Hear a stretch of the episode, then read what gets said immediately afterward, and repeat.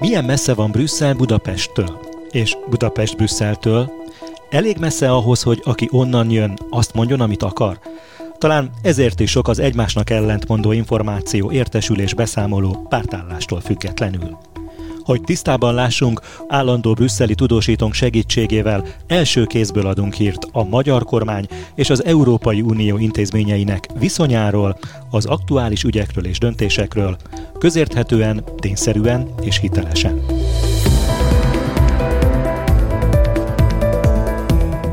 Beszélgetőtársam Gyévai Zoltán újságíró, évtizedek óta a belga fővárosban él, és az európai közösség különböző fórumairól tudósít.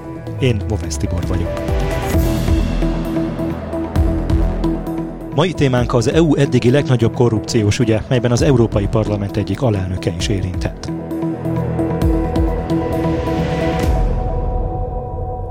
Mi volt a gyanított visszaélések tárgya?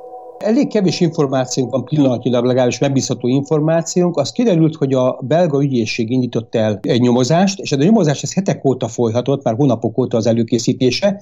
A csúcspontján mindenkinek a meglepetésére eléggé látványos házkutatásokat tartottak 19 helyen, többek között parlamenti képviselőknek az irodájában is. Közülük is egyébként kiemelkedik Éva Kaili, ő egy görög képviselő, és nem csak egyszerűen görög szocialista párti képviselő, ugye a passzoknak a, a, a képviselője, hanem ő az Európai Parlamentnek az egyik alelnöke, és a szocialisták által delegált alelnöke. Nem csak ő az érintett egyébként, mint kiderült, szinte egy, majdhogy egy hálózat van mögötte, több parlamenti képviselő, főleg olaszok és parlamenti asszisztensek is érintettek lehetnek. Azt tudjuk, hogy igazából a katari lobbisták környékezhették meg őket.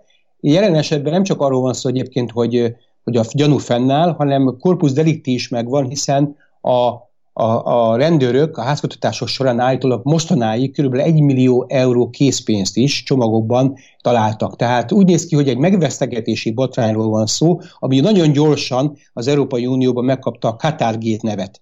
Hogy jön ide Katár? Mindenki arra gondolat nyilván, hogy a futball esetleg a futball világbajnoksághoz közel lehet. Jelen esetben nem erről van szó, arról van szó igazából, hogy egyrészt Katár valóban az utóbbi hónapokban minden követ megmozgatott annak érdekében, hogy egy kicsit polírozza a, a saját ö, imázsát világszerte egy az Európai Unióban is, de konkrétan Katár és Kuwait esetében van egy jogszabályi javaslat az asztalon, ennek pedig az a lényege, hogy a kuwaitiak és a katáriak a jövőben vízamentesen, vízummentesen, bocsánat, utazhassanak be az Európai Unióba, és ezért lehetett fontos nagyon az említett hölgynek és más képviselőknek az akna munkája, annak érdekében, hogy, szá- hogy Katár számára kedvező elbánást harcoljanak ki az Európai Parlamentben. Ahogy mondod, tíz alatt van a jelenleg őrizetbe vett vagy gyanúba keveredett személyek száma, ez a tíz ember elég lehet ahhoz, hogy befolyásolja az Európai Parlament vagy az Európai Bizottság véleményét, állásfoglalását mondjuk egy vízumkérdésben? Azt hiszem, hogy politikailag már is tulajdonképpen megtörtént a vihar. Ugye kipattant a botrány, és ettől kezdve nincs ember az Európai Parlamentben, amelyik utána jóvá tudja hagyni vízumentes beutazásra vonatkozó igényét. Valószínűleg az időzítés nagyon fontos, hogy mikor lépett az ügyészség. A folyamat ott tartott, hogy hogy bizottsági, szakbizottsági szinten már jóvá hagyták az Európai Parlamentnek már volt egy álláspontja, még a plenáris ülés előtt ütött be a ménkű, hogy így fogalmazzak, tehát gyakorlatilag az egész folyamat megállt, és ezek után nagyon csodálkoznék, hogy bárkinek is, az Európai Bizottság volt egy javaslata egyébként valóban erre vonatkozóan, tehát ezek után szerintem elképzelhetetlen az, hogy Katár megkaphatja a katári állampolgárok a vízumentes beutazás lehetőségét. Tehát, hogyha úgy tetszik, kockáztattak sokat ezzel a megvesztegetési kísérlettel, a szándékoltal teljesen ellentétes eredményt értek el. Hogy tud tíz ember befolyásolni mondjuk egy európai parlamenti szavazást? Nincsenek túl kevesen ehhez.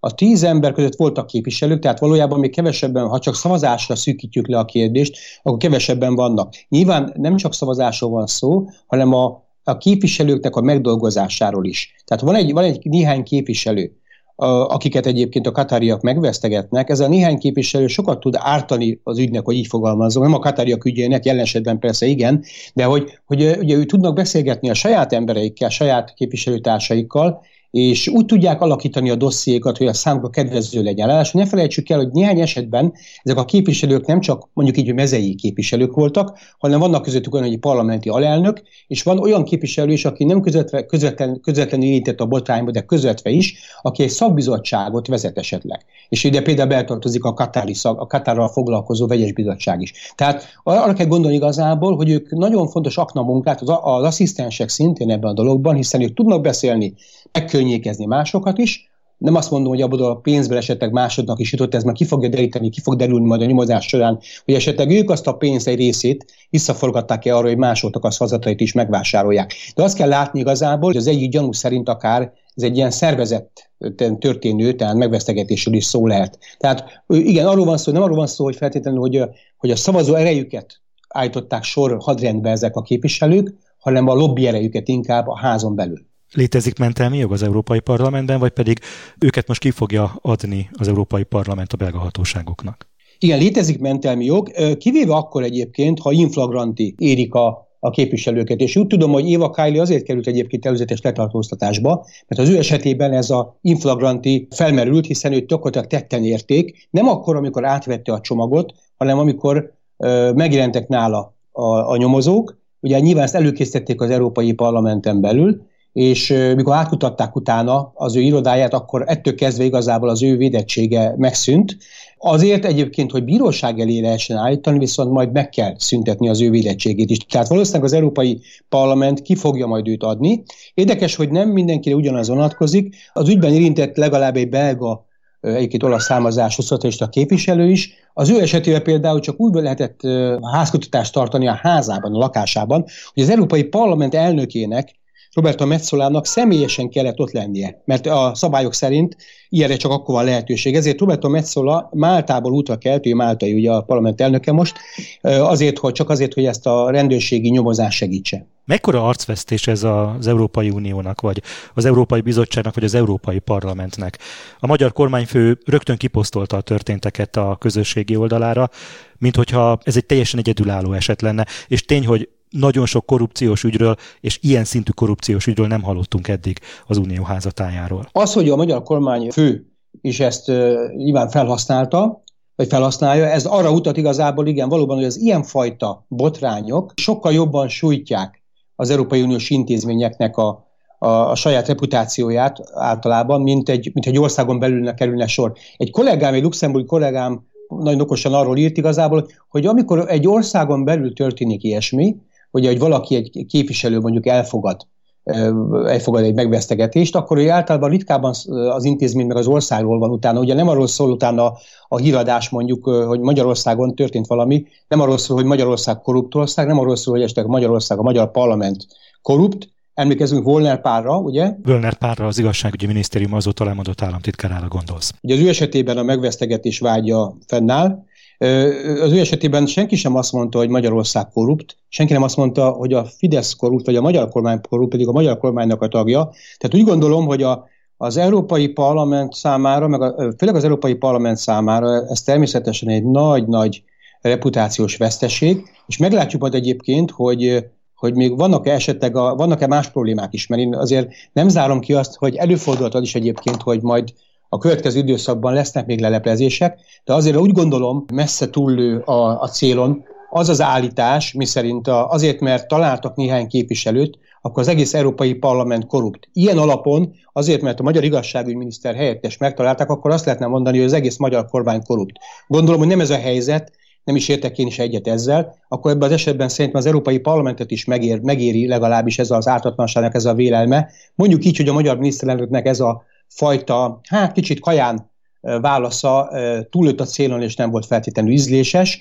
de ettől függetlenül azt mondom természetesen, hogy az Európai Uniós intézményeknek, ha úgy tetszik, duplán úgy oda kell figyelniük arra, hogy ne álljanak helyet a korrupciós vádak, pedig azért, mert valóban az Európai Parlament, és ez, egy, ez tényleg egy intézményi probléma, mindig minden egyes esetben szinte az zászlót a kezébe kapja, másokkal szemben egyfajta keresztes hagyjáratot indít, amikor korrupcióról van szó, viszont azt láttuk, és erről sok lobbista is tud beszélni, hogy az európai parlamenti képviselők sokszor magukat is egy kicsit a törvények fölé helyezik, és nem annyira lelkesek, amikor arról van szó, hogy a saját zsebeiket, vagy a saját háttérben folyó saját kontaktusaikat kellene feltálni. Én úgy gondolom, hogy most történik, el fog indítani egy mélyreható reformot, főleg európai, de első az európai parlament szintjén is, Egyébként az Európai Parlament elnöke ezt bejelentette. Sokszor meg kell várni azt, hogy jöjjön egy ilyenfajta az egész intézmény megrázó botrány, hogy erre sor kerüljön. De az Európai Parlament nem bújhat ki a felelősség alól, ennek a sztorinak utána kell járni, és én nem zárom ki azt egyébként is, mert én korábban foglalkoztam európai lobbizással. Mindig az volt általában a megállapítás, hogy igen, sok esetben hasonlít, ami Brüsszelben történik, az a washingtoni nagy lobbizásra, hiszen a lobbisták száma hasonló minden, de hogy azt próbálták az embereknek elmondani, hogy itt igazából nem fordulnak nagy pénzek meg, ezért nincs is akkora nagy motiváció a, arra, hogy valakik megvesztegessenek embereket. Én úgy gondolom, hogy ez nagyon leegyszerűsítő, általánosító vélemény volt. Pont ez a Katari incidens mutatja meg, hogy nagyon is elképzelhető, hogy ha mélyebbre ásunk, akkor bizony előfordulhatnak ilyen eh, megvesztegetési kísérletek, még hogyha nem is minden esetben működnek. Azt tudjuk, hogy nagyon szigorú szabályok vonatkoznak a politikusokra, EP képviselőkre Brüsszelben. Most is azt olvasom, hogy az volt a baj, hogy ennél kevesebb figyelem jut az asszisztenseknek, akik lehetnek egy ilyen bejutási pont a politikusok előszobájába. Van-e tervben olyan intézkedés, ami esetleg az asszisztensekre vonatkozó szabályokat is szigorúbbá tenné? Ebben a pillanatban szerintem nincsen, de lehet, hogy el fogunk oda jutni. Nyilvánvalóan, ugye az asszisztensekről annyit kell tudni általában, hogy ők nélkülözhetetlen elemei egy képviselő munkájának, hiszen ők viszik a boltot, hogyha így tetszik, és a többségük rengeteget is dolgozik, de, valószínűleg, de igazából a képviselő fizeti őket, a pénzt erre kapja a képviselő az Európai Uniós költségvetésből, és a képviselőnek a felelőssége minden. Magyarán, hogyha egy asszisztens elkövet valami kihágást, akkor általában azért a képviselőnek a felelőssége ez. Én úgy gondolom, hogy ez a jövőben lehet, hogy változni fog. A kutyatán ott van elásva, hogy az Európai Parlamentben még mindig, az Európai Parlament körül lobbizásban még mindig vannak szürke zónák. Az egy jó része az Európai Parlamentnek, hogy a leginkább, legkönnyebben hozzáférhető intézmény valamennyi Európai Uniós intézmény közül. Tehát, hogyha valaki megfordul az Európai Parlamentben, látja azt a hatalmas nagy nyüzsgést, ami az ottani folyosókon zajlik, én úgy gondolom, hogy naponta több ezer lobbista, vagy pedig lobbizással foglalkozó személy megfordul az intézményben. De a gond az, hogy vannak olyan kategóriák, akik gyakorlatilag egy szürke zónában mozognak. Példa, példaként itt Katár is jó jön szóba, nem feltétlenül Katár miatt, hanem azért, mert nincsenek a mai napig szabályok arra vonatkozóan, hogy harmadik, hogyha harmadik nem Európai Unión belüli a harmadik országoknak a lobbistái jelentkeznek, akkor azokkal való kontaktusok, érintkezéseket el kell számolni. Valahol vezetnie kell egy regiszterben a képviselőknek. Ezek, ezek a mai napig ezek hiányoznak igazából, és én úgy gondolom, hogy ezt a szürke zónát nagyon sokan ki tudják használni. Ugye az Európai Unióban van egy lobby regiszter, ami a mind a három intézményre most már vonatkozik, egyébként nem kötelező, csak szinte kvázi kötelező. Hogy aki az Európai Unióban lobbizni akar, bármilyen ideket kiállni, képviselni akar. Egyébként nem feltétlenül azt mondom, nehogy azt gondolja valaki, hogy a lobbizás egyenlő a megvesztegetéssel, mert Brüsszelben pontosan nem erről van szó. A lobbisták nagyon fontos részei az Európai Uniós jogalkotási gyárnak, és hiszen rengeteg fontos szempontot be tudnak csempészni, miközben természetesen képviselik ők is a megbízóik érdekeit. De a, a lényeg az, hogy van egy lobbyregiszter, ahova valamit magára is adó lobbistának be kell jelentkeznie.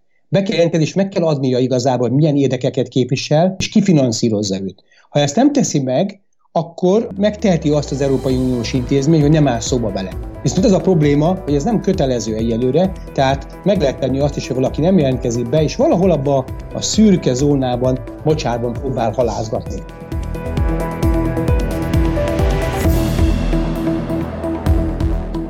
Állandó brüsszeli tudósítónkkal Gyévai Zoltánnal beszélgettem. Én Boves Tibor vagyok. Köszönöm figyelmüket!